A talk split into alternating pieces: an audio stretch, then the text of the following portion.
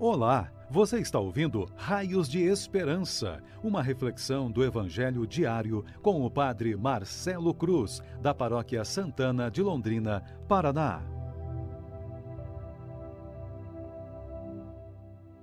Estimados irmãos e irmãs, hoje, terça-feira, vamos ouvir e refletir sobre o Evangelho de Mateus, capítulo 6, versículos de 7 a 15 o Senhor esteja convosco, Ele está no meio de nós.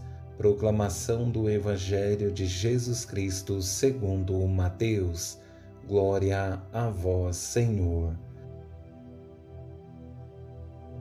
Naquele tempo, disse Jesus aos seus discípulos: Quando orardes, não useis muitas palavras, como fazem os pagãos. Eles pensam que serão ouvidos por força das muitas palavras, não sejais como eles, pois vosso Pai sabe do que precisais muito antes que vós o peçais.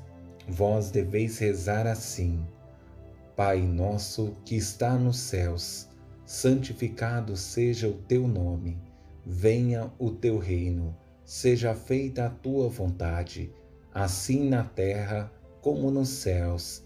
O pão nosso de cada dia dá-nos hoje. Perdoa as nossas ofensas, assim como nós perdoamos a quem nos tem ofendido. E não nos deixes cair em tentação, mas livra-nos do mal. De fato, se vós perdoardes aos homens as faltas que eles cometeram, vosso Pai que está nos céus também vos perdoará mas se vós não perdoardes aos homens, vosso Pai também não perdoará as faltas que vós cometestes. Palavra da salvação. Glória a vós, Senhor. Estimados irmãos e irmãs, durante todo esse tempo, somos convidados a fazer nossa caminhada de fé, tendo a certeza de que Deus continua sendo a motivação primeira para continuarmos firmes em seus caminhos. Sabemos que nossas lutas não serão pequenas, mas se nós nos apoiarmos em Deus, certamente teremos o sustento que precisamos para continuar o nosso caminho. Com esse evangelho que ouvimos, percebemos Jesus mostrando a partir de poucas palavras, a oração perfeita.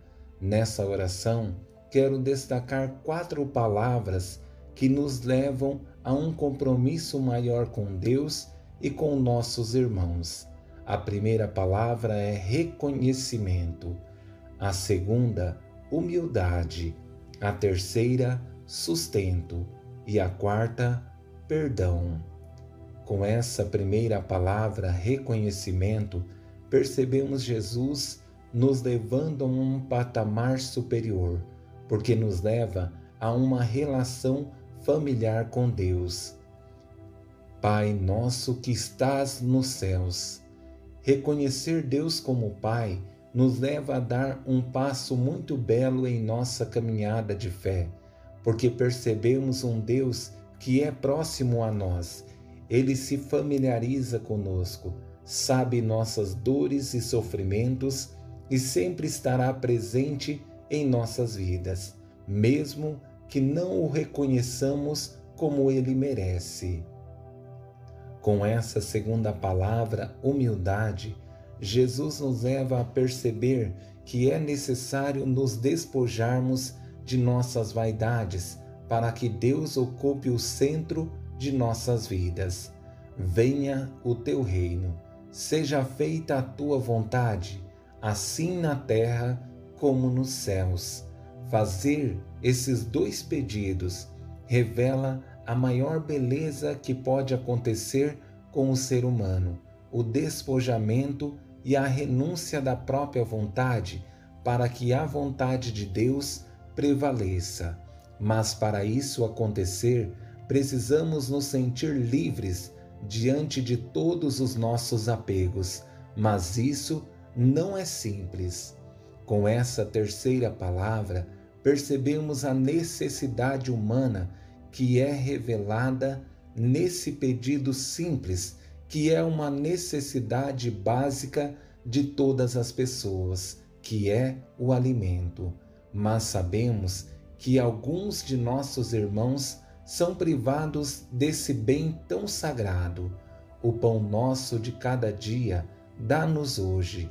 Pedir o pão de cada dia revela não somente o nosso desejo de ter o necessário para a nossa existência, mas para que percebamos que até nas coisas mais básicas de nossas vidas continuamos dependentes de Deus, assim como precisamos do pão material para a nossa vida cotidiana, na nossa caminhada de fé, a, temos a necessidade do pão espiritual que só Deus pode nos proporcionar. E chegamos à palavra mais exigente e desafiadora, porque no primeiro passo que é dado, procuramos o benefício próprio, mas o segundo nos coloca à disposição para beneficiar o nosso irmão em um gesto de humildade. Perdoa as nossas ofensas, assim como nós perdoamos a quem nos tem ofendido. O gesto de pedir perdão nunca foi simples, porque nos leva a reconhecer que fizemos mal para Deus ou alguém. E ter a coragem de pedir perdão é um dos gestos de humildade mais belo. Porém, a atitude mais exigente é conceder o perdão, porque perdoar não é esquecer o mal que nos fizeram, mas dar a oportunidade para que a pessoa seja melhor.